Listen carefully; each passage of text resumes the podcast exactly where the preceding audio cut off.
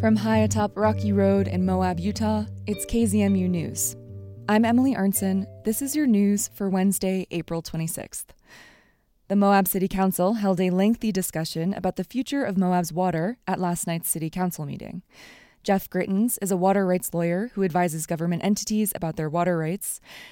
At the meeting, he gave an overview about how much water Moab is legally entitled to and compared that number to the amount of water promised to other rights holders in the area. The city's current water use, it varies as you might imagine, but it's in the 2,200 to 2,300 acre feet per year range. So that means the city's using, you know, between 25 and 30% of its maximum. Water rights are managed by the state and operate on a first come, first served basis. Most of the city's water rights were acquired between the 1920s and 1960s before a lot of the area's other claims were made. Mark Stilson from the Utah Division of Water Rights presented information from a recent groundwater study conducted in 2019. The study showed that based on the current supply and demand on Moab's aquifer, the amount of water left over in the aquifer is significantly less than what the city expects it will need in the future. What's not currently used was between 1,300 and 3,500 acre feet. The city anticipates that this area will need about 8,000 acre feet of water per year by 2030.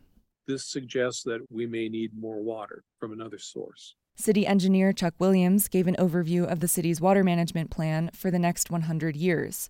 Right now, all of the city's water comes from the aquifer, but in the future, he says the city might have to consider using water from the Colorado River uh, treatment of water from the Colorado River. That's a consideration that we're the only city in the state of Utah where the Colorado River is contained within our city. More information about the city's water management plan can be found in today's show notes. People in Wyoming were met with a surprise this week a rare display of the Northern Lights. For Rocky Mountain Community Radio and KHOL, Hannah Mersbach reports that the state could be in for more colorful nighttime shows in the years to come. Red, green, yellow, and purple colors flashed across the sky above the Teton Sunday night. According to Wyoming stargazing Samuel Singer, it was the best local showing of Northern Lights in at least 15 years. And he says these sightings are pretty sporadic. There's no real pattern, except the prevalence of northern light is related to the amount of solar activity happening on the sun. And Singer says that activity is ramping up because of the solar cycle, meaning the sun is ejecting more particles into the Earth's atmosphere, which causes the light show. The displays are hard to predict, but Singer says one thing is pretty certain. Over the next few years, we can expect to have more and more displays of the Northern Lights. He says the best place to view the lights is in dark places, such as Grand Teton National Park. That was Hannah Mersbach for KHOL.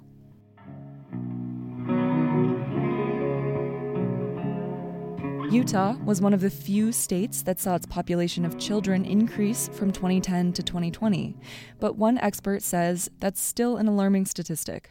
Alex Gonzalez from the Utah News Connection spoke with Martin Munoz, Kids Count Director of Voices for Utah Children. A new report shows the population of children recorded in 2020 was 1.1 million fewer than in 2010. According to the Annie E. Casey Foundation, that's the first absolute drop in the number of kids decade to decade since the Great Depression. However, Utah is among the five states that saw the largest increase in the number of children in that time frame. Martin Munoz with Voices for Utah on Children says those younger than 18 make up about one third of the state's population, but says they're noticing declines as well. Munoz says the birth rate has declined for a number of reasons and adds this trend will have implications in the future. We are facing, you know, down the road a very smaller workforce, labor force to provide for as generations get older and providing that tax based support. Munoz says it's important to note the report is using data from the 2020 census, which he says presented challenges because of the COVID 19 pandemic. He says the pandemic threw a huge wrench into the count. The report states children younger than four had a higher net undercount, and preliminary analysis suggests black and Hispanic children were missed at a higher rate than white children. Munoz says it'll be interesting to see where things are for the state of Utah and the country in 2030 during the next census count.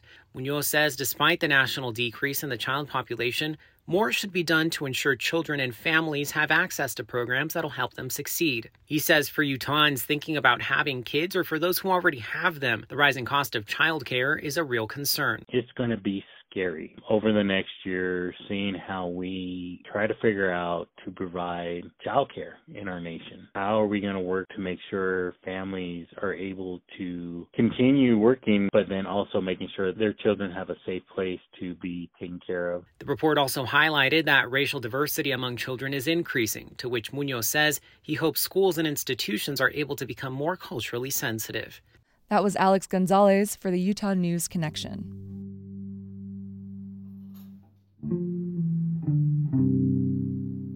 The Southern Ute tribe reached a settlement with two companies that operate a natural gas plant in Ignacio, Colorado, after filing a lawsuit because of health concerns.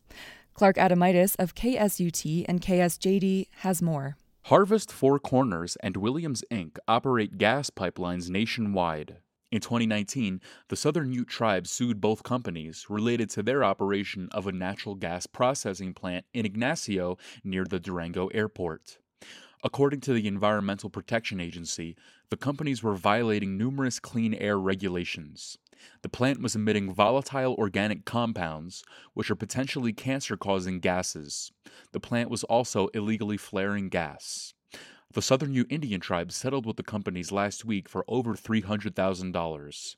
The settlement is part of a larger $9 million settlement with three companies that the EPA announced on Thursday. That was Clark Adomaitis of KSUT and KSJD.